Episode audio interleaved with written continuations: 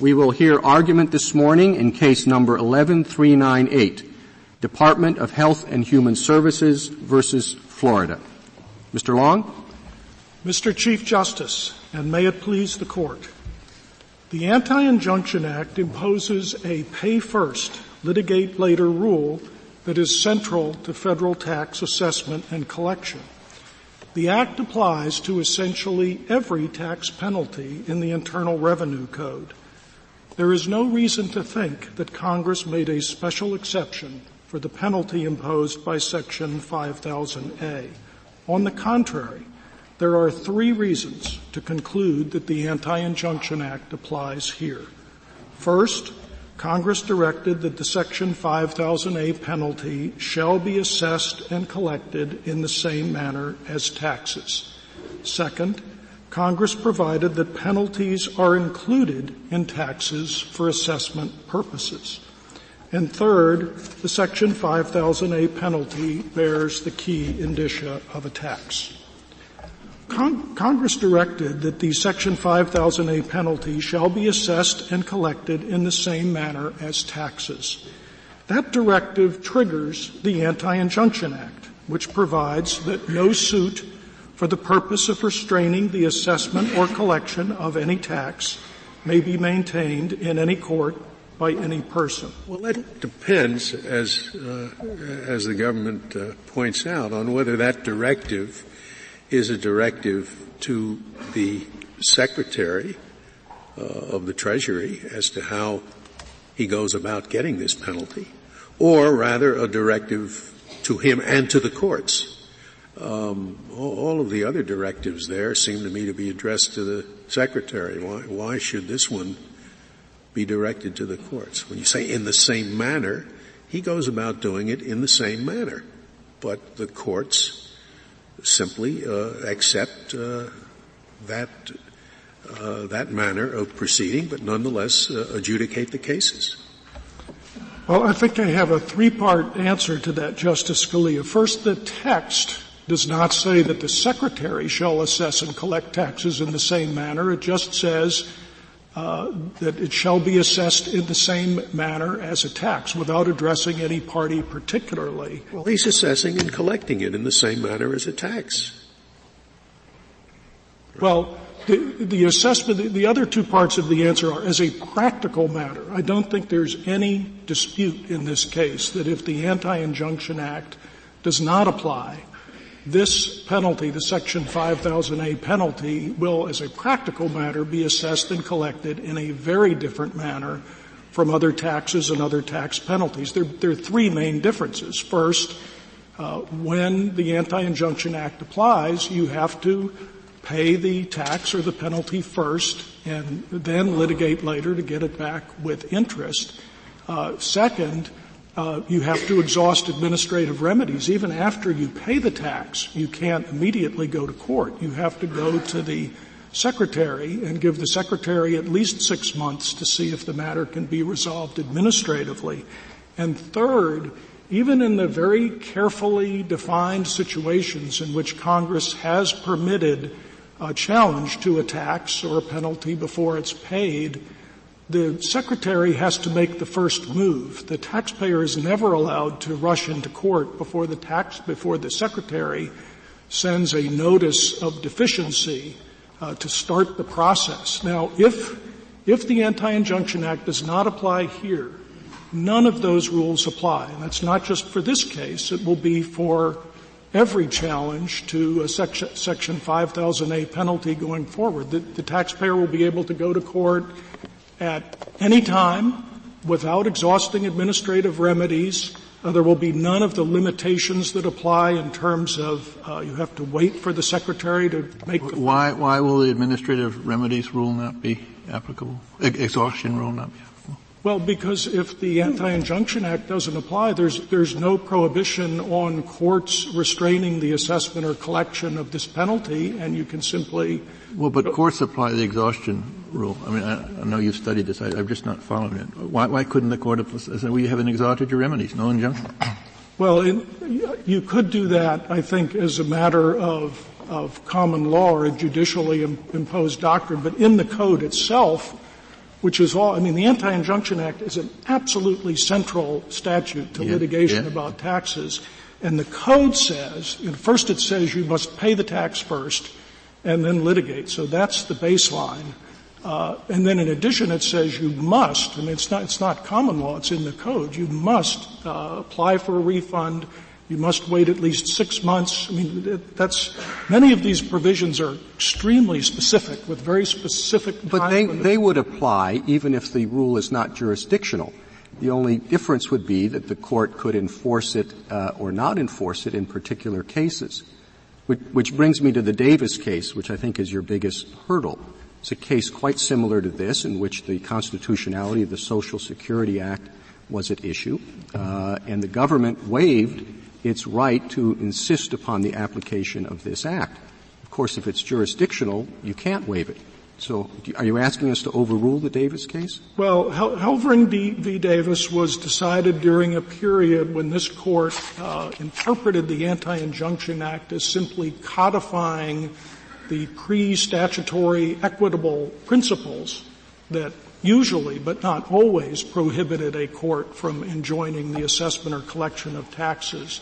So that understanding, which is what was the basis for the Helvering v. Davis decision, uh, was rejected uh, by the court in Williams Packing and a series of subsequent cases, Bob Jones, and so uh, I would say effectively uh, the Davis case has been overruled by subsequent decisions of this court. Mr. Long, why don't we uh, simply follow the statutory language? I, I, know that you've argued that the, the Davis case has been overtaken by later cases, but the language of the Anti-Injunction Act is no suit shall be maintained. It's remarkably similar to the language in uh, that was at issue in Reed Elsevier, no civil action for infringement shall be instituted. And that formulation, no suit may be maintained, contrasts with the Tax Injunction Act. It says the district court shall not enjoin. That Tax Injunction Act is the same pattern as 2283, which says courts of the United States may not stay a proceeding in state court. So both of those formulas, the TIA and the uh, no injunction against proceedings in state court, are directed to court. The Anti-Injunction Act, like the statute at issue in Reed Elsevier, says no suit shall be maintained, and it has been argued that that is suitor, suitor directed in contrast to court directed. Right.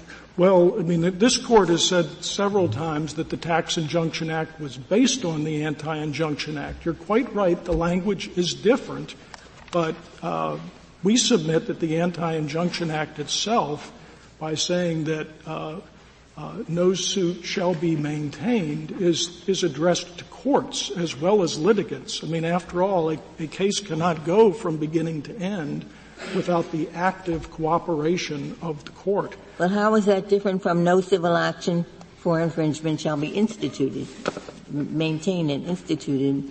Any, anything turn on that? Well, it's, I mean, perhaps a party could initiate an action without the active cooperation of the court, but to maintain it from beginning to end, again, requires the court's cooperation. And, and even if, I mean, if the court were inclined to say as an initial matter, if this statute were coming before us for the first time today, given all of your recent decisions on jurisdiction, that you might be inclined to say this is not a jurisdictional statute. A lot of water has gone over the dam here. The court has said multiple times that this is a jurisdictional statute. Congress has not disturbed those decisions. Well, the, the court has said that many times, but is there any case in which the result would have been different if the Anti-Injunction Act were not viewed as jurisdictional, but instead were viewed as a mandatory claims processing there's, there's, rule. There's certainly a number of cases where the court dismissed saying it is jurisdictional. As, as I read the cases, I don't think any of them would necessarily have come out differently because I don't think we had a case where the argument was, well, you know, the government has waived this, so, uh, you know, even if it's not jurisdictional. It, well, the clearest, the clearest way of distinguishing between a jurisdictional provision and a mandatory claims processing rule is whether it can be waived and whether the court feels that it has an obligation to raise the issue sua sponte. Now, if there are a lot of cases that call it jurisdictional, but none of them would have come out differently if the, the Anti-Injunction Act were simply a mandatory claims processing rule. You have that on one side. And on the other side you have Davis, where the court accepted a waiver by the Solicitor General, the, anth- the Sunshine Anthracite coal case, where there also was a waiver. And there's the, the uh, Williams packing case, which is somewhat hard to understand as uh, viewing the Anti-Injunction Act as a, a jurisdictional provision. The court said that there could be a suit if there's no way the government could win and the plaintiff would suffer irreparable harm. Now, doesn't that sound like an equitable exception to the Anti-Injunction Act? No, I, I think the uh, I think the best interpretation of the court's cases is, is, that it was interpreting a jurisdictional statute, and indeed, in Williams Packing, the court said it was a jurisdictional statute. But again, even, even if you had doubt about simply the cases, there's more than that because Congress has, has not only not disturbed this court's decision stating that the statute is jurisdictional, they've passed numerous amendments to this Anti-Injunction Act. Well, it seems you can't separate those two points. The idea that Congress has acquiesced in what we have said only helps you if what we have said is fairly consistent. And you yourself point out in the brief that we've kind of gone back and forth in whether this is a jurisdictional provision or not. So even if Congress acquiesced in it, I'm not sure what they acquiesced in. Well, what, what, you have said, Mr. Chief Justice, has been absolutely consistent for 50 years since the Williams packing case. The, the period of inconsistency was after the first 50 years of when, since the statute was enacted in 1867. Uh, and there was a period, as I said, when the court was allowing extraordinary circumstances exceptions and equitable exceptions, but then very quickly it cut back on that and since, and since Williams Packing, you've been utterly consistent. Well, even since Williams Packing, there was South Carolina v. Regan, and that case can also be understood as a kind of equitable exception to the rule, which would be inconsistent with thinking that the rule is jurisdictional. Well, again, I mean, I think the, the, best understanding of South Carolina v. Regan is not that it's an equitable exception, but it's the court interpreting a jurisdictional statute as it would interpret any statute in light of its purpose and deciding in that very special case, it's a very narrow exception. Mr. Long, in Bowles, the court looked to the long history of appellate um, issues as being jurisdictional in its traditional sense, not as a claim processing rule, but as, as a pure jurisdiction rule, the power of the court to hear a case. From all the questions here, I count at least four cases in the court's history where the court has accepted a waiver by the Solicitor General and reached a tax issue. I have at least three cases, one of them just mentioned by Justice Kagan, where exceptions to that rule were read in. Um, given that history, regardless of how we define uh, jurisdictional statutes versus claim processing statutes in recent times, don't, isn't the fairer statement that Congress has accepted that in the extraordinary case we will hear the case? No, no, Justice Sotomayor, because in many of these amendments, which have come in the 70s and the 90s and the 2000s, the, the Congress has actually framed the limited exceptions to the Anti-Injunction Act in jurisdictional terms, and it's written many of the express exceptions by saying, notwithstanding Section 7421. But doesn't that just prove that it knows that the court will impose a claim processing rule in many circumstances, and so in those in which it specifically doesn't want the court to, it has to be clearer? Well, but, but, but Congress says, notwithstanding 7421, the court shall have jurisdiction to restrain the assessment and collection of tax. Would you go back to the question that Justice Alito asked? Assuming we find that this is not jurisdictional, what's the parade of horribles that you see um, occurring if we call this a mandatory claim processing rule? What kinds of cases do you imagine that courts will reach? Right. Well, first of all, I, I think you'd be saying that for the refund uh, statute as well as for the Anti-Injunction Act, which has very similar wording. So if the Anti-Injunction Act is not jurisdictional, I think that's also going to, going to apply to the refund statute, the statute that says you have to first ask for a refund and file, you know, within certain time. So it would be, it would be both of those statutes, and I, you know, we are dealing with taxes here. People can That litigate. wasn't my question. My question was, if we deem this a mandatory claim processing rule. Right.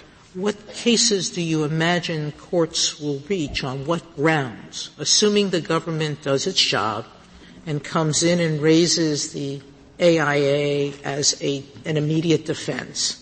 Well, um, what, where can a court then reach the question, the question despite that would certainly be the first class of cases that occurs to me that where if the government does not raise it in a timely way, it could be waived. I would think plaintiffs would see if there was some clever way they could get a suit going that wouldn't immediately be apparent that it assumes the, the lack of competency of the government, which I don't, but what other types of cases? Mr. Long, I don't think you're going to come up with any, but you, I think your response is you could say that about any jurisdictional rule. If it's not jurisdictional, what's going to happen is you're going to have an intelligent federal court deciding whether you're going to make an exception. And there will be no, no parade of horribles because all federal courts are intelligent. So, uh, it, it, it, seems to me it's a question you can't answer. It, uh, it's a question which, which asks why should there be any jurisdictional rules?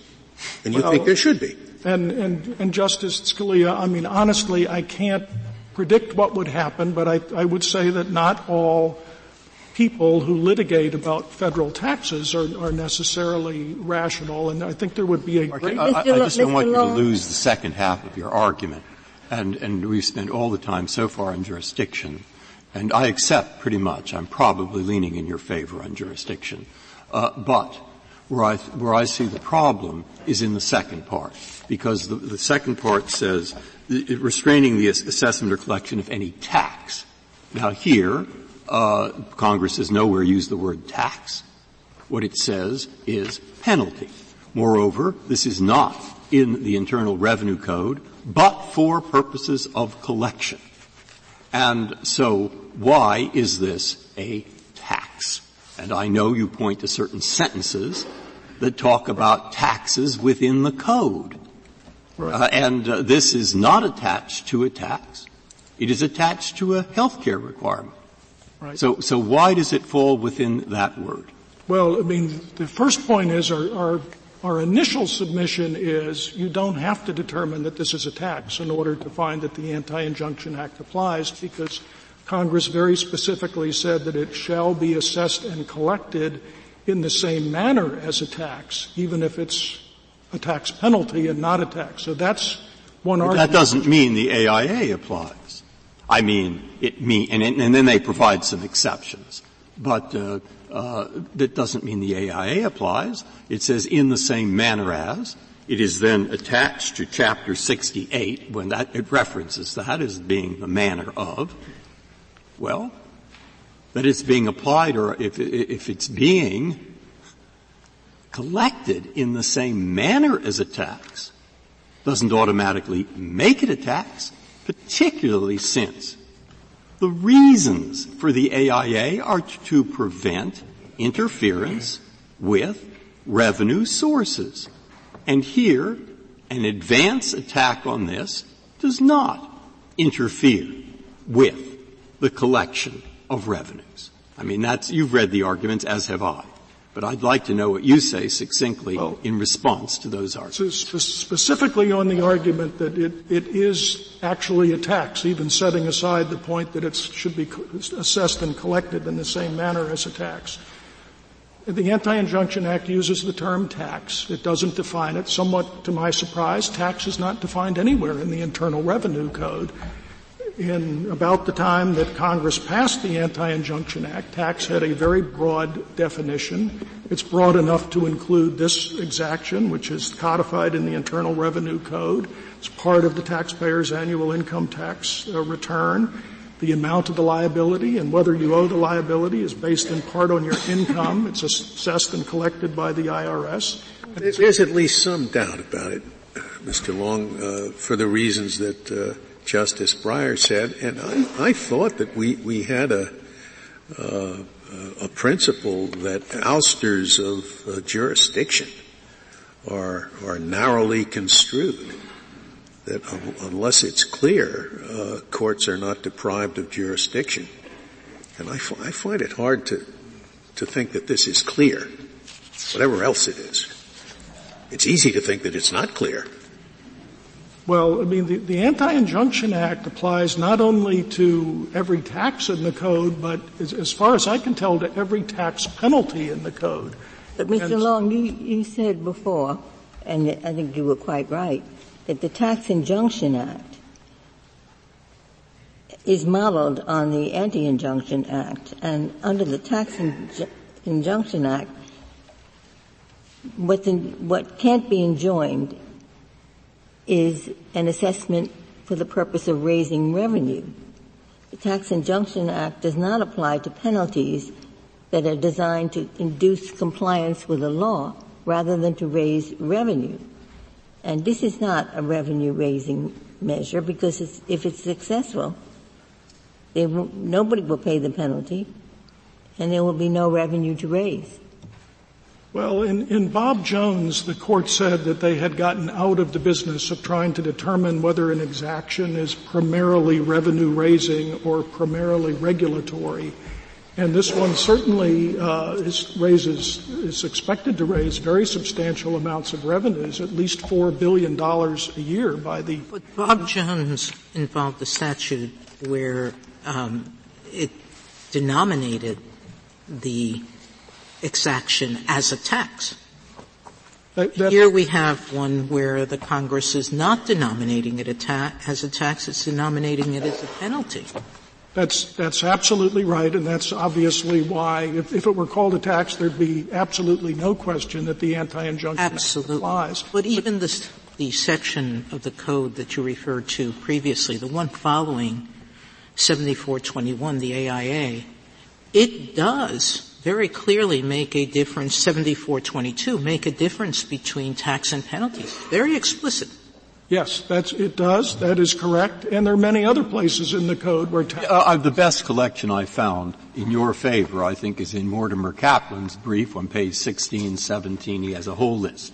All right? So I got my law clerk to look all those up. And it seems to me that, that they all fall into the categories of either, one, uh, these are penalties that were penalties assessed for not paying taxes. Or two, they involve matters that were called by the court taxes. Or three, in some instances, they were deemed by the code to be taxes. Now what we have here is something that's in a different statute that doesn't use the word tax once, except for a collection device, and in fact, in addition, the underlying AIA reason, which is to say to the Solicitor General, we don't care what you think. We in Congress don't want you in court where the revenue of a state, Tax Injunction Act, or the revenue of the federal government is at stake. And therefore, you can't waive it. Now, I got that. Here it's not at stake. And here there are all the differences I just mentioned. So I ask that because I want to hear your response. Well, I mean, there are penalties uh, in the Internal Revenue Code that you really couldn't say are, are related in any in any close way to uh, some other tax provision. There's a penalty that's discussed in the briefs for uh, selling diesel fuel that doesn't comply with EPA's regulations. Uh, you know, so there, there are all kinds of penalties in the code, and I think it's. It, it, Mr. Long, aren't there places in this act fees and penalties that were specifically put under the Anti-Injunction Act? There's one on health care plans. There's one on pharmaceutical manufacturers, where Congress specifically said um, uh, the Anti-Injunction Act is triggered for those. It does not say that here. Wouldn't that suggest that Congress meant for a different result to obtain? Well, I mean, Congress didn't use the language, the Anti-Injunction Act shall apply. No, but it, it, it, it, in, in Section 9008 and in Section 9010, it specifically referred right. to the part of the code uh, all, where the Anti-Injunction Act is. All of Subtitle F, which picks up lots of administration and procedure provisions, but those, those are fees, and they're not uh, Congress did not provide, you know, in the sections themselves that they should be paid as part of a tax return. So they were freestanding fees, and by using that subtitle F language, Congress plugged in a whole set of rules for how to collect and administer the fees, and it went not just to assessment and collection, and the IRS has recognized this, but to uh, examination, uh, privacy, a whole, whole series of additional things. So I think it would be a mistake to look at that language and say, oh, here's Congress saying they want the Anti-Injunction Act to apply. They're actually doing more than that. And yes, I grant you, you could look at Section 5000A, the, the uh, individual coverage requirement, say, well, they could have been clearer about saying the Anti-Injunction Act applied, and that's certainly true. But again, they were they were trying to accomplish a lot. It's, it's, a, it's, it's easier to talk about this case if we just forget the words for the purpose of restraining assessment or collection. Uh, in a sense that brings the jurisdictional question and Justice Breyer's question together. Um, it seems to me, uh, maybe you could just comment on, on that language. Is that sort of language usually contained in a jurisdictional provision? I mean, you often don't know the purpose of a suit until after the thing is underway. I, I can see it with malicious prosecution and some civil rights.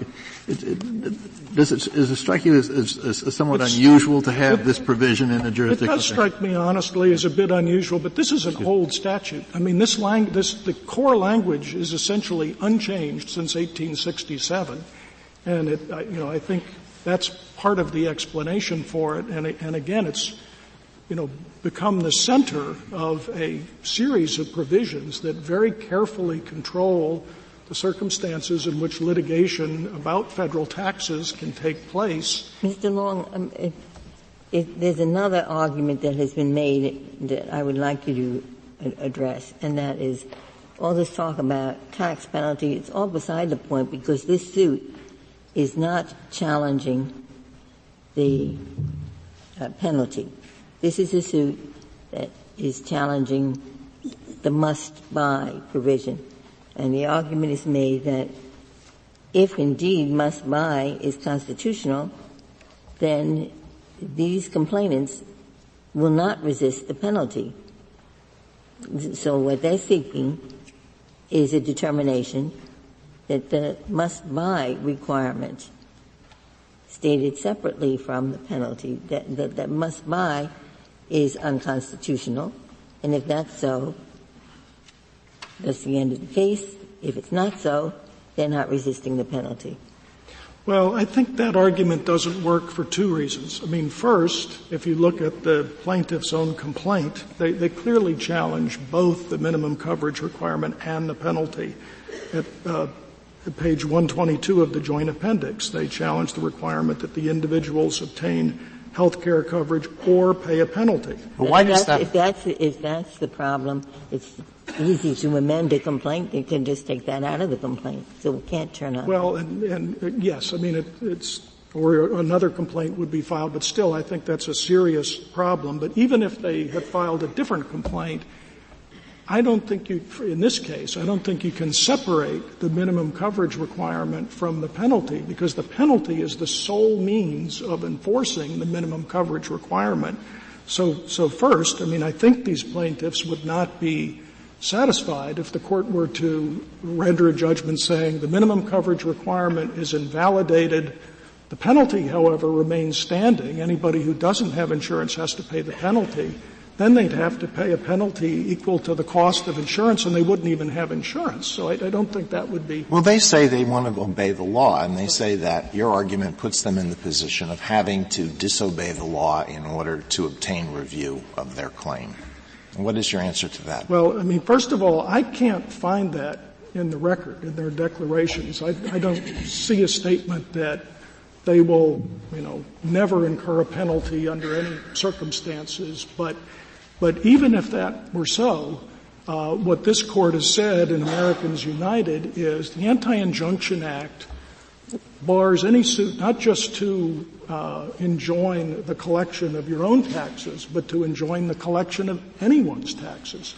And so even if it were really true that these plaintiffs were not interested in the penalty and would never pay the penalty, if they were to succeed in this case in striking down the minimum coverage requirement, the inevitable result would be that the penalty would fall as well because the government couldn't collect a penalty for failing to follow an unconstitutional requirement.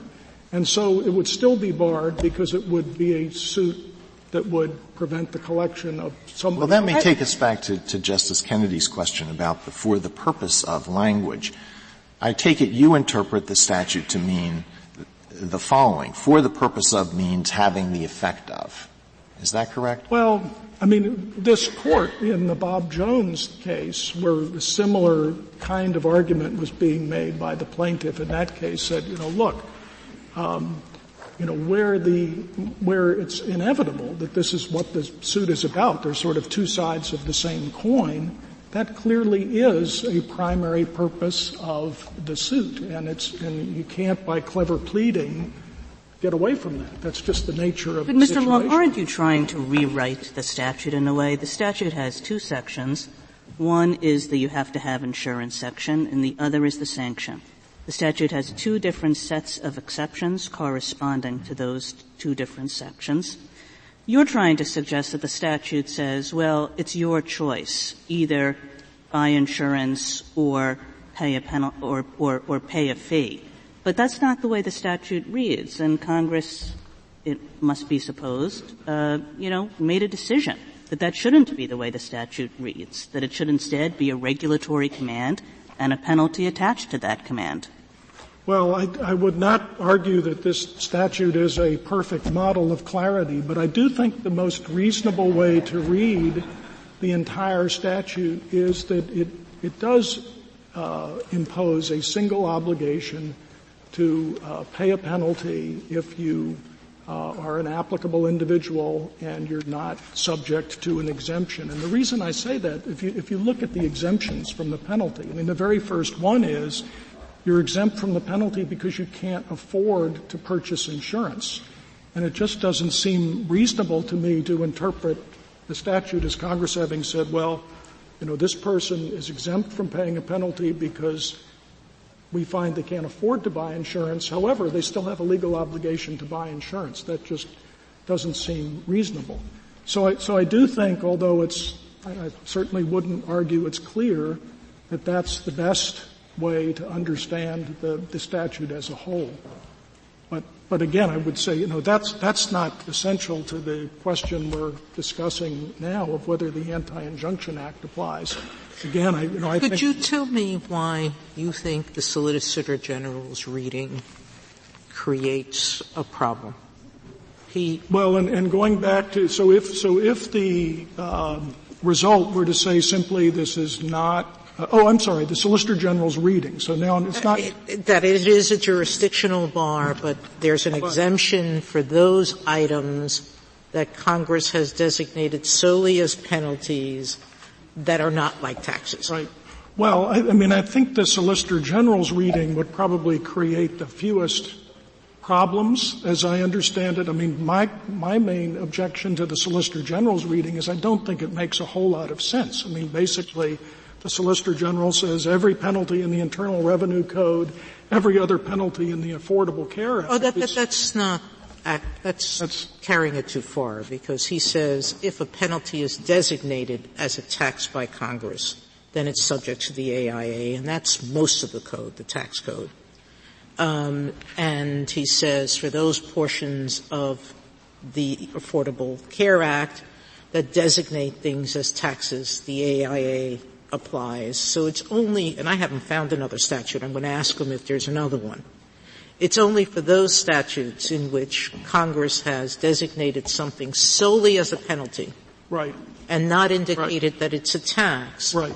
They don't I, fall within the AIA. I think my, my take on it is if you adopted the Solicitor General's approach, there are probably three penalties for alcohol and tobacco related offenses 5114C, 5684, and 5761 that I think would be very difficult to distinguish uh, from this one, uh, and possibly the 527J penalty for failure to disclose political contributions.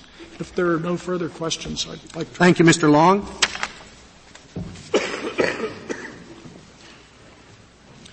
General Verrilli. Mr. Chief Justice, and may it please the Court, this case presents issues of great moment, and the Anti-Injunction Act does not bar the Court's consideration of those issues. That is so even though the Anti-Injunction Act is a jurisdictional limit that serves what this Court described in Clintwood Elkhorn as an exceedingly strong interest in protecting the financial stability of the federal government. And even though the, uh, the minimum coverage provision of the Affordable Care Act is an exercise of Congress's taxing power as well as its commerce power. Congress has authority under the taxing power to enact a measure not labeled as a tax, and it did so when it put Section 5000A into the Internal Revenue Code. But for purposes of the Anti-Injunction Act, the precise language Congress used is determinative. And there is no language in the Anti-Injunction Act excuse me, no language in Section 5000A of the Affordable Care Act or in the Internal Revenue Code generally that provides a textual instruction well, General Verrilli, today you're arguing that the penalty is not a tax. Tomorrow you're going to be back and you'll be arguing that the penalty is a tax. Has the court ever held that something that is a tax for purposes of the taxing power under the Constitution is not a tax under the Anti-Injunction Act? No, Justice Alito, but the court has held in the licensed tax cases that something can be a constitutional exercise of the taxing power whether or not it is called a tax. And that's because the nature of the inquiry that we will conduct tomorrow is different from the nature of the inquiry that we will conduct today.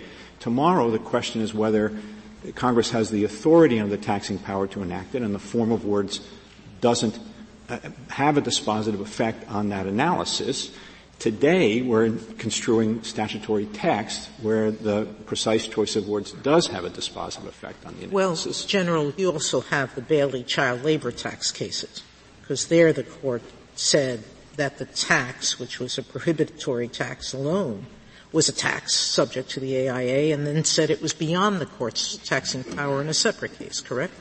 Yes, I do think, uh, Justice Sotomayor, that uh, with respect to one of the arguments uh, that my friend from the NFIB has made in the brief, that Bailey against George is a significant problem because I think their argument on the constitutionality under the taxing power is essentially that the Affordable Care Act provision is the same thing as the provision that was held unconstitutional in Bailey against Drexel issue. Furniture. but on the same day, right, but on the same day as Bailey against Drexel Furniture, the court issued Bailey against George, which held that the Anti-Injunction Act did bar a challenge to that provision, uh, uh, even though the court had concluded that it was invalid under the tax power. So, the and I, and I think the, the, the reason for that has been is, is clear now after Williams Packing and Bob Jones, in that in order to find that the Anti-Injunction Act doesn't apply, um, to something that otherwise would be a tax that triggers it, you have to conclude essentially that there's no substantial argument that can be made in defense of it as a tax. We don't have that here, so I don't think you can uh, get around the Anti-Injunction Act if the court were to read it as the amicus suggested should be re- read on that theory. Mr. But, Mr. Verrilli, a basic question about your argument. If you're right about the second part, that is, for purposes of the statute, the anti-injunction statute, this penalty does not constitute a tax. Then does the court need to decide whether it's, whether the Anti-Injunction Act in other cases, um, where it does involve a, a tax, uh, is jurisdictional? No, uh, uh, I apologize if I'm creating confusion about that, Justice Ginsburg. We think by far the better route here is to understand the statute as we have proposed that it be construed as not applying here. From the perspective of the United States, and if I could, I'd like to take a minute on this. The idea that the Anti-Injunction Act would be construed as not being a jurisdictional provision is very troubling, uh, and we don't think it's correct. And I, and I would, if I could, follow up on a question, Justice Ginsburg, that you asked Mr. Long in terms of the language of the Anti-Injunction Act 7421A, uh, which can be found at uh, page 16A of the appendix to our brief. Uh, I'd ask the court to compare that to the language of the very next provision in the code, which is on the next page of our statutory appendix, 17A, which is the refund statute, which we've talked about a little bit uh, so far this morning, 7422A. The refund statute this court held in Dalm was jurisdictional, and the court in both Dalm and Brockamp held that the statute of limitations that applies to refund statute cases is jurisdictional. The language in 7422A is virtually identical to the language in 7421. That, that, that is correct, although in the refund context you have the sovereign immunity problem in which we presume that that has not been waived. Right, but I, I, 7421 you're, you're, you're 7422 the language were the same, and, and, originally they were the same statutory provision. They were only separated out later. So I uh, do think that's the strongest textual indication, Justice Ginsburg, that that 7421A is jurisdictional. The question that I asked you is, if you're right that this penalty is not covered by Section 7421, if you're right about that, why should we deal with the jurisdictional question at all? Because this statute, correct the way you reading it, read it, doesn't involve a tax that's subject to the Anti-Injunction Act. Yes, that is exactly our position. And the reason so, we don't. So you, you agree that we would not, if we agree with you about the correct interpretation of the statute, we need not decide the jurisdiction. There would be no reason to decide the jurisdiction. Don't you want to know the answer? Justice Kennedy, I think we all want to know the answer to a lot of things in this case. But, but I do, but I do think that the prudent course here is to construe the statute in the manner that we read it. Well, but you, you indicated there was a discussion earlier about um, why does the government really care? They have competent attorneys, etc. But and you began your argument by saying it would be very troubling to say that it's not jurisdictional. I'd like you to comment on that. It's, it's not for us to tell a party what's in its best interest. Uh, it would seem to me um, that there might be some instances in which the government would want to litigate uh, the validity of a tax right away and, and, would want to waive. But you say it's, that's not true, that it's very troubling. I think there are two problems. One is the problem that Justice Scalia identified, that if it's not jurisdictional, then courts have authority to craft equitable exceptions, and it may seem from where we stand now that that authority uh, is or could be very, very tightly cabined, but it, it will, if this court were to conclude that it isn't jurisdictional, that does empower courts to find other circumstances in which they might find it equitable to allow cases to go forward in the absence of uh, uh, despite uh, the existence of the Anti-Injunction Act. And second, although we I certainly not going to stand up here and disparage the attorneys for the United States in the slightest, the reality is that if this isn't jurisdictional, then it's the argument, it's open to the argument that it's subject to forfeiture by a simple omission and failing to raise it in, in an answer, and that, and that's a troubling prospect. How likely, how likely is it, Ginsburg? How, how likely is it, I mean, the government is going to be defending these suits. How likely is it that the government will overlook the Anti-Injunction Act? So it seems to me that this is arming the government by saying it's waivable at the government's option. That's, that is not our assessment of the institutional interests of the United States, Justice Ginsburg. And we do think that the, the right way to go in this case is to read the statute as not applying to the minimum coverage provision of uh, the Affordable it, it Care. was it was the calculation of the interests of the United States that your predecessor made in the Davis case. There, the, the, Solicitor General exercised authority that we sanctioned to waive uh, uh, the Anti-Injunction Act. And of course, that couldn't be done if it were jurisdictional. That's true, Mr. Chief Justice. Um, several points about that, though. We do agree with Mr. Long's analysis that Davis occurred uh, in, in, during a time in, when the, in which, under the standard nut case, the court had interpreted the Anti-Injunction Act as doing no more than codifying the traditional equitable principles, which allowed courts discretion to conclude that uh, in, in certain circumstances a case could go forward. Williams Packing repudiated that analysis, and Bob Jones against Simon again repudiated that analysis and said, no, uh, it, uh, we, are no longer abiding by that. It is true that the Davis case has not formally been overruled, but we do think it's fundamentally inconsistent with the court's understanding. Was Davis was the case that uh, uh, where a shareholder sues the corporation. Yes. And the remedy is that the corporation shouldn't pay the money to the tax authority. Now it's a little technical, but that isn't actually an injunction against the tax authority collecting. He's not, they're not restraining the collection of the tax. They're saying to the taxpayer, don't pay it. Yes, and, uh, I don't know how that far that gets you. Well, but, uh, in, in, fairness, Justice Breyer, the United States did intervene in, in, the in the Davis case and was a party, and so uh, not as far as I'd like, I guess, is the answer. Uh, don't do it again because I think that goes too far. And, I, well, don't think that's restraining the collection well, of the tax. It's restraining the payment of the tax. Well, you, you, you don't want to let that bone go, right? Our view here is that it is jurisdictional. Because it's jurisdictional, as this court understands jurisdiction now, it's not waivable. And therefore, we don't think that the, that part of the Davis decision is good law. General, can I ask you about Reed Elsevier? Justice Ginsburg suggested that the language was very similar in Reed Elsevier as it is here. But there are even further similarities. Reed Elsevier pointed out that the provision in question wasn't in uh, Title 28. Here too, it's not in tw- Title 28. In Reed Elsevier, uh, it was pointed out that the provision there had numerous exceptions to it. Here too, there are numerous exceptions uh, uh, uh that we find that have been created by the courts over the years. In Reed Elsevier, uh, the question was essentially one about timing. come to court after you file your registration.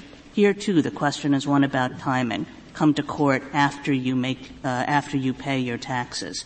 So Reed Elsevier seems in multiple respects on all fours with this case. Why is that wrong? I don't think so, Justice Kagan. Um, first, we think, I guess I'm repeating myself and I apologize, but we think the closest analog is the very next provision in the United States Code, 7422A, which this court has held as jurisdictional and is phrased in exactly the same way as 7421A. In fact, as I said, they were the same provision back in the earlier days.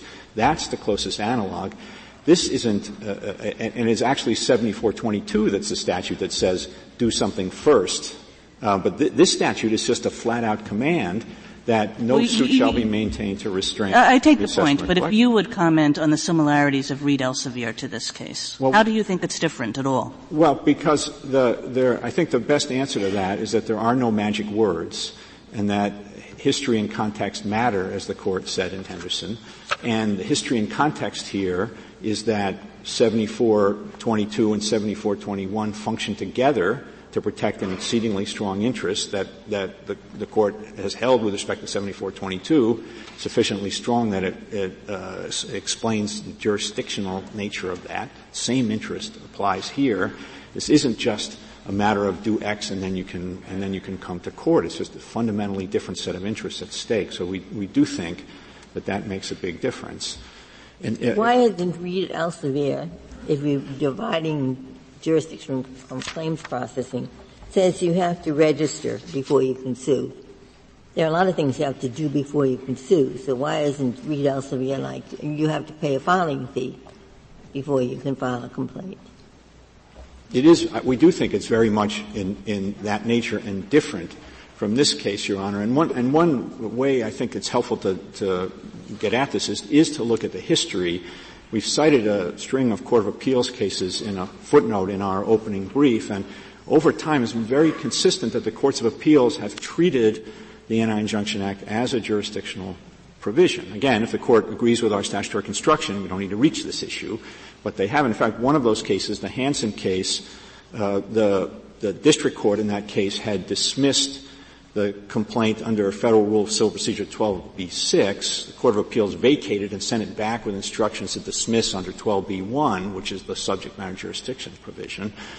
Uh, so, so I do, I do think that to the to the extent this issue is before the court, it is jurisdictional, but it doesn't need to be before the court because of the statutory construction argument. On, the, on your statutory construction argument, is there any other exaction imposed under the Internal Revenue Code that would not qualify as a tax for Anti-Injunction Act purposes, or is 5000A uh, just a, out there all by itself? It's, uh, it's not quite out there all by itself. There are other provisions that fall outside of uh, subchapter B of chapter 68 and therefore wouldn't be governed by the instruction in section 6671A, uh, which answers the question about the applicability of the Act for most penalties. The ones that uh, we've identified, I may be overlapping a little bit with Mr. Long here. Uh, one is 26 USC uh, 857, which uh, uh, poses certain penalties in connection with the administration of real estate investment trusts. There are provisions that Mr. Long identified in his uh, brief, uh, sections 6, 6038A through C of the code, which uh, uh, impose certain penalties with respect to reporting requirements for foreign corporations. Uh, we have, in addition, uh, in footnote 22 at page 36 of our brief, identified three provisions that Mr. Long also identified about about alcohol and tobacco. Now, could we're, we we're, could we address, General, the question of whether there are any collateral consequences for the failure to buy, um, to not buy health insurance. Is the only consequence the payment of the penalty? The private respondents argue that there are other collateral consequences, such as for uh, people on probation who are disobeying the law. If they don't buy health insurance, they'd be disobeying the law and could be subject to having their supervised release revoked. Yes, that is, uh, that is not a correct reading of the statute, Justice Sotomayor. Um, the only consequence that ensues is the tax penalty. And the, uh, we have made a representation, and it was a carefully made representation in our brief, that it is the interpretation of the agencies charged with interpreting this statute, the Treasury Department and, and, the Department of Health and Human Services, that there is no other consequence apart from the tax penalty. And I do think if I could uh, talk for a couple of minutes about the argument that was discussed as to whether this can be conceived of as a suit just challenging the requirement, which is entirely standalone based on inferences drawn from the exemptions. We really don't think that's right, and if I could spend a minute on it, I, I think it's important. The the exemptions in, in section 5000A, uh, it is true that there are two categories of exemptions. There are exemptions uh, to the penalty and exemptions to the subsection A requirement. But the, but I think, uh, uh not only as a practical matter, but I think there's a textual indication that even as a legal matter, they are, they both function as exceptions to the requirement. Now, first, as a practical matter, um, one of those exemptions is a hardship exemption, and I, if the court will just bear with me for one minute here, it's at page 11A of the appendix to our brief. It provides that a person can go to the Secretary of HHS and obtain a hardship exemption uh, for uh, which would, uh, as a formal matter here, excuse compliance with the penalty. It seems to me to make very little sense to say that someone who has gone to an official of the United States and obtained an exemption uh, would nonetheless be in the position of being a lawbreaker. We think another, another way in which you can get to the same conclusion uh, slightly differently is, is, by considering the provision on the prior page 10a, which is 5,000 a uh, 5000a e sub 3 members of Indian tribes. Members of Indian tribes are exempt only from the penalty as a formal matter under the structure of the statute here But the reason for that is because members of Indian tribes obtain their health care through the, through the Indian Health Service, which is an, a clinic-based system that doesn't involve insurance at all. It's an entirely different system. They were taken out of this statute because they get their health care through a different system. And it doesn't make any sense to think that persons getting their health care through the Indian Health Service are violating the law um, because they're because uh, exempt only from the penalty, but still under a legal obligation to have insurance. When the whole point of this is, is, is supposed the, to be is your whole point system. that this was inartful drafting by Congress? That to the extent that there's an exemption under the penalty, it's an exemption from the legal obligation? I guess I, what I would say about it, Your Honor, is that uh, that the way in which this statute is drafted doesn't permit the inference that my friends uh, from the NFIB are trying to draw from it. And there is an additional textual indication of that, which one can find at page 13 of our reply brief. Uh, this is a provision, it's 42 USC A, section 18022E. This is a provision that provides for a certification that certain individuals can get, and it's just the paragraph starting with the words other provisions contains the quote, and it says, an individual with a certification that the individual is exempt from the requirement under section 5000A by reason of section 5000AE1 of such code is uh, entitled to a certificate that allows for enrollment in particular uh, program for this category of people. But you can see here Congress is saying is an exemption from under 5000 AE1, which is the exemption from the penalty and not the underlying requirement, is, as Congress says, an exemption from the requirement of section, of section 5000. So 5000A says directly, an applicable individual shall ensure that the individual has the minimum essential coverage. And you're saying that it doesn't really mean that. Uh, that if you're not subject to the penalty, you're not under an obligation to maintain the minimum uh, essential coverage. That's correct, and we think that's what Congress is saying, both in the provision I just pointed to, Your Honor, and, in, and, and by virtue of the fact, by virtue of the way the exemptions work. I just think that's the reading this in context. That is the stronger reading of the statute. Suppose it makes it easy. It makes it easy for the government to drop the other shoe in the future, right? You've been under the law subject to this mandate all along. You've been exempt from the penalty. So all they have to do is take away the penalty. I don't, I don't, I don't think so, Mr. Chief Justice. I don't think it makes it easy for the government in the future.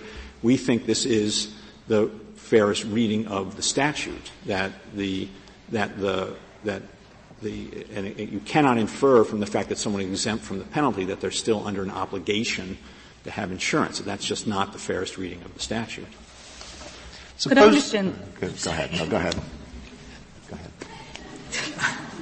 The nature of the representation you made, that the only consequence is the penalty. Suppose a person does not purchase insurance, a person who is obligated to do so under the statute doesn't do it, pays the penalty instead, and that person finds herself in a position where she's asked the question, have you ever violated any federal law? Would that person have violated a federal law? No. Our, our position is that the, that person should give the answer no. And that's because? That if they don't pay the tax, they violated a federal law. But as long as they've paid the penalty? If they've paid the tax, then they're in compliance with the law. Why do you keep saying tax? if they pay the tax penalty, they're Thank in compliance you. with the law. Thank you, Justice Breyer. A penalty. That's right. Suppose a person uh, who has been receiving medical care in an emergency room has no health insurance, but over the years goes to the emergency room when the person wants medical care. Goes to the emergency room, and uh, the hospital says, "Well, fine, uh, you're eligible for Medicaid. Enroll in in, in Medicaid." Uh, and the person says, no, I don't want that. I, I want to continue to uh, get just get care here from the emergency room. Uh, will the hospital be able to point to the mandate and say, "Well, you're obligated to enroll"? No, I don't think so, Justice Alito, for the same reason I just gave. I think that the that the answer in that situation is that that person, assuming that person, well, if that person is eligible for Medicaid, they may well not be in a situation where they're going to face any tax penalty. And no, they're not facing the tax penalty. So the hospital will have to continue to give them uh, care and pay for it themselves and not right. require them to be enrolled in Medicaid. Right. Will they be I, able to take this out and say, well, you really should? You have a, you have a moral obligation to do it. The Congress of the United States has said you have to enroll. I, no, think it's, I think it's certainly fair to say that the Congress wants people in that position to sign up for Medicaid. I think that's absolutely right, and I think the statute is structured to accomplish that objective, but the reality still is that the only consequence of, of noncompliance is the penalty. General, but I thought that people who were eligible for Medicaid weren't subject to the penalty. They, Am I wrong? I, I could be just factually wrong. Well, it, it all the penalty is keyed to income, mm-hmm. and the uh, and it's, it's keyed to a number of things. One is, uh, are, are, you making so little money that you uh, aren't obligated to file a tax uh, return? And if you're in that situation, you're not subject to the penalty. It's uh, also if the cost of insurance would be more than 8% of your income, you're not subject to the penalty. So uh, there, there, there isn't necessarily a precise mapping between somebody's income level and their Medicaid eligibility at the present moment. That'll depend on where things are and, and what the eligibility requirements are in state. Below, but it's a general matter for people below the poverty line. It's it's almost inconceivable that they're ever going to be subject to the penalty um, and uh, and they would, uh, after the Act's Medicaid reforms into place, be eligible for Medicaid at that point. So is your point that the tax, what we want to do is get money from these people. Most of them will bet that the money by buying the insurance, and that will help pay. But if they don't, they're going to pay this penalty, and that will help too. And the fact that we put the latter in brings it within the taxing power.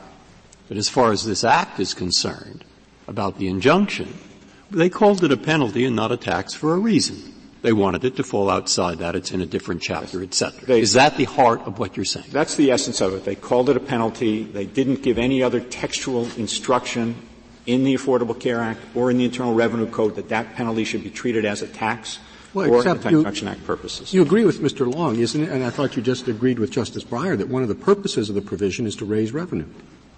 Uh, it will, well, it will raise revenue. It's been predicted by the CBO that it will raise revenue, Your Honor. But even though that's the case, I mean, I think that would be true of any of any penalty that it will raise some revenue. But even though that's the case, there still needs to be a textual instruction in the statute that this penalty should be treated as a tax for Anti-Injunction Act purposes, and that's what's lacking here. After this takes effect, there may be a lot of people who are assessed the penalty and disagree either with whether they should be assessed the penalty at all or with uh, the uh, calculation of the amount of their penalty. So under your interpretation of the Act, all of them can now go to court. None of them are barred by the Anti-Injunction Act. Those are two different things, Justice Alito. I think for reasons that Justice Kennedy, I think, uh, suggested in one of his questions to Mr. Long, all of the other doctrines that exhaustion of remedies and related doctrines uh, would still be there, and the United States would rely on them in those circumstances. And um, and so I, I, don't think the answer is that they can all go to court. Well, two former two former uh, commissioners of the IRS have filed a brief saying that this, your interpretation is going to lead to a flood of litigation. Now they're wrong on that. Yes, we don't. You know, we've we've taken this position after very careful consideration, and, and we, have assessed the institutional interests of the United States, and we think we're in the right place. But tell me something. Why isn't this case subject to the same bars that um, that you list in your brief? The tax court, at least so far, considers constitutional challenges to statutes. So why aren't we? Why isn't this case subject to a dismissal for failure to exhaust? We don't, because the exhaustion would go to the individual amount owed. We think, and that's a different situation from this case. If the court has no further questions. Thank you, General. Thank you.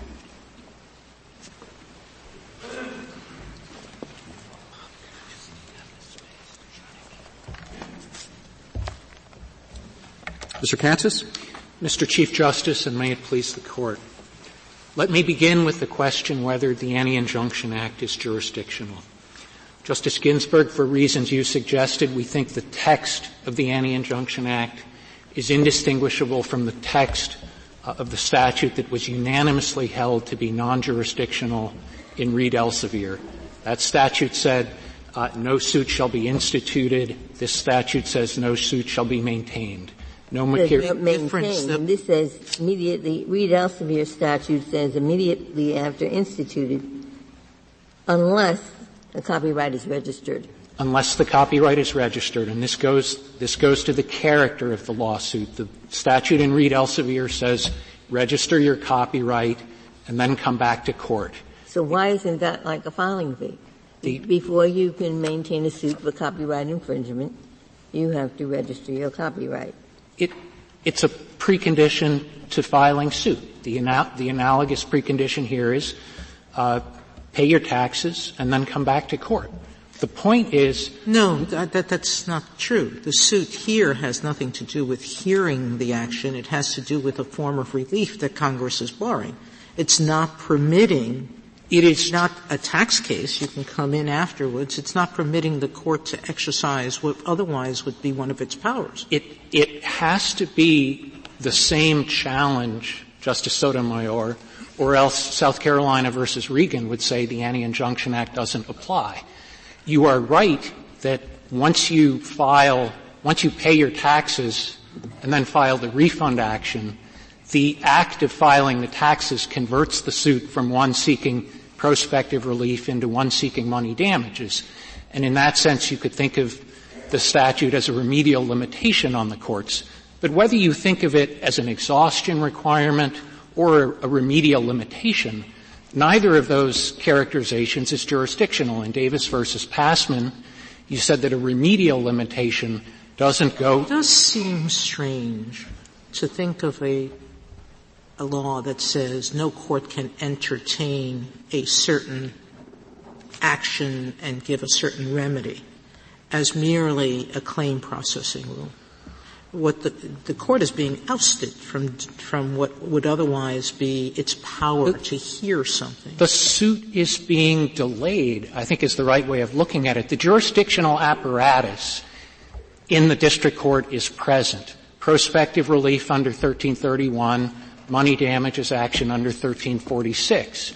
If the Anti-Injunction Act were jurisdiction ousting, one might have expected it to be in Title 28 and to qualify those statutes and to use jurisdictional. So how do you deal with this case and our Gonzalez, our recent Gonzalez case where we talked about right. the language of the COA statute, that no appeal will be heard absent the issuance of Gonzalez against uh, Gonzalez against Thaler um, rests on a, a special rule that applies with respect to appeals from one Article Three court to another. That's um, that explains Gonzalez and it explains Bowles before it. You have five unanimous opinions in the last decade in which you have strongly gone the other direction on what counts as jurisdictional. There is an in, argument that we should just simply say that Bowles applies only to appeals, but we haven't said that.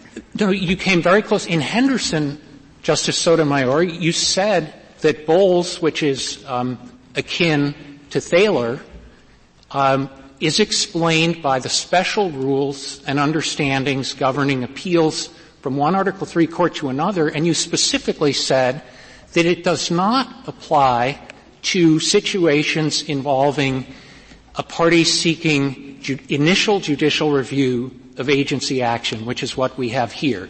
So while you're right, the text in Bowles and Thaler um, are not terribly different. Those cases are explained by that principle. Under Henderson, it doesn't apply to this case. Um, the text in this case speaks to the suit the cause of action of the litigant. It doesn't speak to the jurisdiction or power of the court. The Anti-Injunction Act is placed in a section of the tax code governing procedure. It's not placed in. Counsel, all, all of re- those, all of that in particular. You, um, you did rely on that in Reed Elsevier as one consideration. And we haven't relied on it in other cases. And another, another consideration in Reed Elsevier that cuts in our favor is the presence of exceptions you said three in Reed Elsevier cut against jurisdictional characterization. Here there are 11. Uh, and con- Many of which themselves speak in very clear jurisdictional language. Well, some of them have no jurisdictional language at all, and not a single one of them uses the word jurisdiction to describe the ability of the court to restrain the assessment and collection of taxes, which is what one would have expected. Basically, basically, the difference I've language is relevant. There are a lot of relevant things, but one thing that's relevant in, in my mind is that taxes are, for better or for worse, the life's blood of government. Mm-hmm. And so what Congress is trying to do is to say there's a procedure here you go through. You can get your money back, or you go through the tax court, but don't do this in advance for the reason that we don't want 500 federal judge, judges substituting their idea of what is a proper equitable defense, of when there should be an exception made about da da da, uh, for the basic rule, no. Okay? And so there is strong reason that is there. You try to apply that reason to the copyright law, you can't find it. Registration with the copyright register is not the life's blood of anything. Copyright exists regardless. So the reasoning isn't there. The language, uh, you're I, I see the similarity of language. I've got that. But, I, but it's the reasoning, the sort of underlying reason for not wanting a waiver here that, that, that is, uh, uh, has a significant role in my mind of, of, of, finding that it is jurisdictional, plus the fact we've said it nonstop since uh, that Northrop or whatever that other case is. You know. Justice Breyer, as to reasoning, um, you uh, you give an argument. Um, you give an argument why, uh, as a policy matter, it might make sense to have a non-jurisdictional statute. Uh, but of course, this court's recent cases, time and again, say Congress has to clearly rank the statute as non-jurisdictional in its text and structure. It seems to me a general appeal to statutory policies doesn't speak with sufficient clarity. That's fine. I just asked the question in case you wanted to answer the policy. As to as to policy, uh, as to policy, I think Helvering against Davis is um, the refutation of this this view. It is true that in most cases, uh, the government doesn't want and Congress doesn't want people coming into court. Uh, but Davis shows that there may be some cases, including, for instance, constitutional challenges to landmark federal statutes, where the government sensibly decides that its revenue raising purposes are better served by allowing a party to come into court and waiving its defense. That's what the Solicitor General did in Davis and this court accepted that waiver. As for prior cases, uh, we have hold, the holding in Davis and the holding in all of the accept, equitable exception cases like Williams Packing. So why don't we say? So why don't we say it's jurisdictional except when the Solicitor General waives? You you have used. Why would that not promote Congress's policy of ensuring, or Congress explicitly It's jurisdictional except when the Solicitor General waives it? Yes. It's a contradiction in terms. It's, it's a, it's I, I don't disagree. I don't disagree. It is a contradiction in terms. All of your cases analyze the situation as if a statute is jurisdictional, then it's not subject to waiver. Um, if you were to construe this as a, such a, a, one-off unique statute, it seems to me um, we would still win because the, the Solicitor General, with full knowledge of the Anti-Injunction Act argument available to him, uh, affirmatively gave it up. This is not just a forfeiture where a government lawyer is, through inadvertence, fails to raise an argument. This is a case where the government they raised it and then they, they made it below. They know what it is, and not only are, are they not pursuing it here, they're affirmatively pursuing an argument on the other side. Mr. Katsas, is your basic position that when we're talking about the jurisdiction of the district courts, a statute has to say it's jurisdictional to be jurisdictional? Uh, I, I wouldn't go quite that far. I think at a minimum, uh, it has it has to either say that or at least be directed to the courts, uh, which is a formulation you've used in your cases, and which is the formulation that Congress used in the Tax Injunction Act, but did not use in this statute. Well, how is, I mean, I, I, suppose one could try to make a distinction between this case and Reed Elsevier by focusing on the, the difference between instituting something and maintaining something, and suggesting that instituting is more what a litigant does, and maintaining, as opposed to dismissing, is more what a judge does. I, I don't think so, Justice Kagan, because we, we have an adversarial system, not an inquisitorial one. The parties maintain their lawsuits, I think, is the more natural way of thinking of it. Um, if I could turn, if I could turn to uh, the merits question on the AIA uh, before my time runs out. Uh, the purpose of this lawsuit um, is to challenge a requirement, a federal requirement to buy health insurance. That requirement itself is not a tax, and for that reason alone, we think the Anti-Injunction Act doesn't apply. Uh, what uh, the amicus effectively seeks to do is extend the Anti-Injunction Act not to not just to taxes, which is how the statute is written, uh, but to freestanding non-tax legal duties. And as but Justice the whole point, the, the, the whole point of the suit is to prevent the collection of penalties. Of taxes, Mr. Chief Justice. Well, prevent the collection of taxes, but the idea uh, uh, that uh, the mandate is something separate from whether you want to call it a penalty or a tax just doesn't seem to make much sense. It, it's entirely separate, and let, let me explain to you It's a command. A mandate is a command. Now, right. if there's nothing behind the command, sort of, well, what happens if you don't follow the mandate? And the answer is nothing it seems very artificial to separate the punishment from the crime. Well, I'm not sure the answer is nothing, but even assuming it were nothing, uh, it seems to me there's a difference between uh, what the law requires and, and what enforcement consequences happen to you. Um, this statute was very deliberately written to separate mandate from penalty in several different ways. Uh, they are put in separate sections. The mandate is described as a legal requirement no fewer than 20 times, three times in the operative text and 17 times in the findings. It's imposed through use of a mandatory verb shall.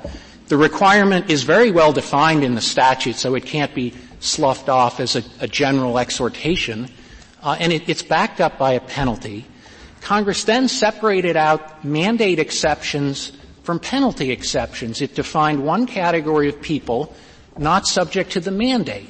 One would think those are the category of people as to whom Congress is saying you need not follow this law. It then defined a separate category of people not subject to the penalty, but subject to the mandate. I don't know what that could mean other than. Well, why would you have a requirement that is completely toothless? Pay, you know, buy insurance or else, or else what? Or else nothing. Because Congress re- reasonably could think that at least some people will follow the law precisely because it is the law. And let me give you an example of one category of person that might be. Uh, the, the very poor who are exempt from the penalty but subject to the mandate. Uh, Mr. Long says this must be a mandate exemption because it would be wholly harsh and unreasonable for Congress to expect people who are very poor to comply with a requirement to obtain health insurance when they have no means of doing so. Um, that gets things exactly backwards. The very poor are the people Congress would be most concerned about with respect to the mandate to the extent one of the ju- justifications for the mandate is to prevent emergency room cost shifting when people receive uncompensated care. So they would have had very good reason to make the very poor subject to the mandate, and then they didn't do it in a draconian way. They gave the very poor a means of complying with the insurance mandate, and that is through the Medicaid system. Mr. Katsas, do you think a person who is subject to the mandate but not subject to the penalty would have standing? Yes, I think that person would because the, that person is injured by uh, compliance with the mandate. And what but, would, what would that look like? What would the argument be as to what the injury was? The injury, when that person is subject to the mandate, that person is uh, required to purchase health insurance. Uh, that's a, a forced acquisition of an unwanted good. It's a classic pocketbook injury. But even if I'm wrong about that question, uh, Justice Kagan, the question of who has standing uh, to bring the challenge that we seek to bring uh, seems to me very different. Your hypothetical plaintiff is very different from the actual plaintiffs. We have individuals who are planning for compliance in order to avoid a penalty, which is what their affidavits say. Uh, and we have the states who will be subject, no doubt, to all sorts of adverse ramifications if they refuse to enroll in Medicaid, the people who are forced into Medicaid by virtue of the mandate. So we don't have the problem of no adverse consequences in the case. And then uh, we have the separate distinction between the question of who has Article 3 standing in order to maintain a suit and the question of who is subject to a legal obligation. And you've said in your cases that even if uh, there may be no one who has standing to challenge a legal obligation like the incompatibility clause or something, that doesn't somehow convert the legal obligation into um, a legal nullity. Finally, with respect to the states, even if we are wrong about everything I've said so far, uh, the states clearly fall within the exception recognized in South Carolina against Regan. Uh, they are injured by the mandate because the mandate forces six million new people onto their Medicaid rolls. Uh, but they are not directly subject to the mandate, nor could they violate the mandate and incur a penalty. Could I just understand, Mr. Katz, when the states say that they're injured, are they talking about the people who are eligible now but who are not enrolled, or are they also talking about people who will become newly eligible? It's people who will um, enroll, people who wouldn't have enrolled had they been given a voluntary choice. But, but who are eligible now? Uh, that's the largest category. I think there could be future eligibles who would enroll because they're subject to a legal obligation, but wouldn't have enrolled if given a voluntary choice. Um, but I'm happy to I'm happy to focus on currently eligible people who haven't enrolled in Medicaid. That particular class is the one that gives rise to um, simply in Florida alone a pocketbook injury on the order of 500 to 600 million dollars per year. But, th- but that does seem odd to suggest that the state is being injured because people who could uh, show up tomorrow with or without this law um, will, will show up in greater numbers. I mean, presumably the state wants to cover people whom it has declared eligible for this benefit. They, they could, but they don't. What the state wants to do is make Medicaid available to uh, all who are eligible and choose to obtain it. Why and, would, and in any why event, would somebody seem, not choose to obtain it? Why, that's one puzzle to me. There, there's this category of people who are Medicaid eligible. Medicaid doesn't cost them anything. Why would they resist enrolling? I, I, I don't know, Justice Ginsburg. All I know is that the difference between current enrollees and people who could enroll but have not is, as I said, on the is six hundred million dollar delta. And but it may be just that they haven't been given sufficient information to understand that this is a benefit for them. It, it's possible, but all we're talking about right now is the standing of the states. And the only arguments made against the standing of the states, whether, I mean, there's a classic pocketbook injury here. The only arguments made about, against the standing of the states are, number one, this results from third party actions. That doesn't work because the third party actions are not unfettered in the, in the sense of Lujan. They are coerced in the sense of Bennett versus Spear. Those people are enrolling because they're under a legal obligation to do so. The second argument made against the state's standing is that the states somehow forfeit their ability to challenge the constitutionality of a provision of federal law because they voluntarily choose to participate. Uh, I, am a little bit confused, and, and, this is what I'm confused about. There, there's a challenge to the individual mandate. Yes. All right. What is the fact that the state is challenging Medicaid?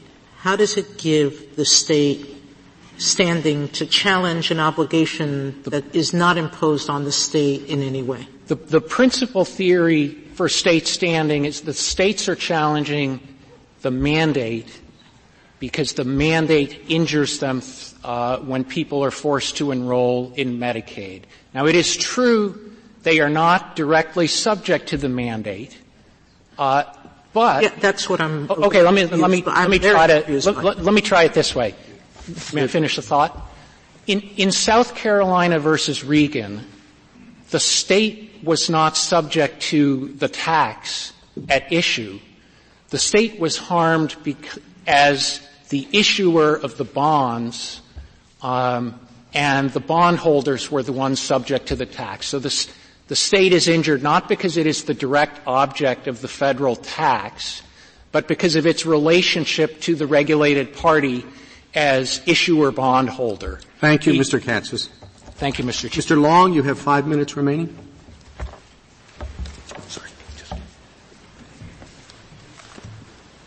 Everyone agrees that the Section 5000A penalty shall be assessed and collected in the same manner as taxes. And the party's principal argument why that does not make the Anti-Injunction Act applicable is that, well, that simply goes to the Secretary's activities. And I would simply ask if you, if you look at chapters 63 and 64 of the Internal Revenue Code, which are the chapters on assessment and collection, they are not just addressed to the Secretary. Uh, there are many provisions in there that are addressed to courts and indeed talk about this interaction, the very limited uh, situations in which courts are permitted uh, to restrain the assessment and collection of taxes. Uh, there was a statement made that there aren't and many of the exceptions to the Anti-Injunction Act are in the assessment and collection provisions. There was a statement made that none of these directly confer jurisdiction to restrain the assessment and collection of taxes. That's not true. In footnote 11 of our opening brief, we cite several. I'll simply mention section 6213 as an example. That says, I quote, notwithstanding the provisions of section 7421A, the making of such assessment or the beginning of such proceeding or levy during the time such prohibition is in force may be enjoined by a proceeding in the proper court, including the tax court. The tax court shall have no jurisdiction to enjoin any action or proceeding or order any refund under this subsection unless a timely petition for redetermination of the deficiency has been filed and then only in respect of the deficiency that is the subject of such petition. And all that's going to really what I think Congress's intent was meant to be in sticking the collection thing into Chapter 68. And, and it's a, certainly an argument in your favor. The, the, the, the overarching thing in my mind is that it's up to Congress within leeway. And they did not use that word tax. And they did have a couple of exceptions. And it is true that all this language that you quote, you know, in the first two sentences and so forth, it talks about the use of tax in the IRC. It talks about the uh, penalties and liabilities provided by this subchapter. And we look over here and it's a penalty and liability provided by a different law which says collect it through the subchapter and it has nothing to do with the IRC. See, so we've got it in a separate place. We can see pretty clearly what they're trying to do. They couldn't really care very much about interfering with collecting this one. That's all the statutory argument. Now, you followed me. Not, I, you, you I, see what I'm, I'm, trying to get you to focus on that kind of argument that I've just made. I mean, I, I think I'm following you, but, but the fact that it's not in the particular subchapter for assessable penalties, in my view, makes no difference because they said it's, it's still clearly, it's assessed and collected in the same manner as yes, a penalty true. in that subchapter, and those penalties are collected in the same manner as taxes. Yeah, yeah. And so that's, I think, it's, it's rather detailed, but I think it's a rather clear indication that the Anti-Injunction Act applies. The, the refund statute that does specifically refer to penalties that has nothing to do with this argument that it's assessed and collected in the same manner as a tax. That would simply go to the point that, well, you can't just call it a tax uh, because they referred to it as a penalty. Uh, and uh, finally, on jurisdiction, um, you know, I think the key point is we have a long line of this court's decisions that's really been ratified by Congress with all these exceptions in jurisdictional terms as I read Bowles and John R. Sand and Gravel, the, the gist of those decisions was not any sort of special rule about appeals. It's that when we have that situation, which I would submit applies as much to the collection of federal taxes as it does to appeals from federal district courts, when, when we have this degree of, uh, of uh, precedent, including precedent from Congress in the form of amendments to this uh, Anti-Injunction Act, that should be, the presumption should be that this is jurisdictional. If there are no further questions. Uh, Mr. Long, uh, you were invited by this court uh, to defend the proposition that the Anti-Injunction Act barred this litigation. You have ably carried out that responsibility for which the court is grateful. We will continue argument in this case tomorrow.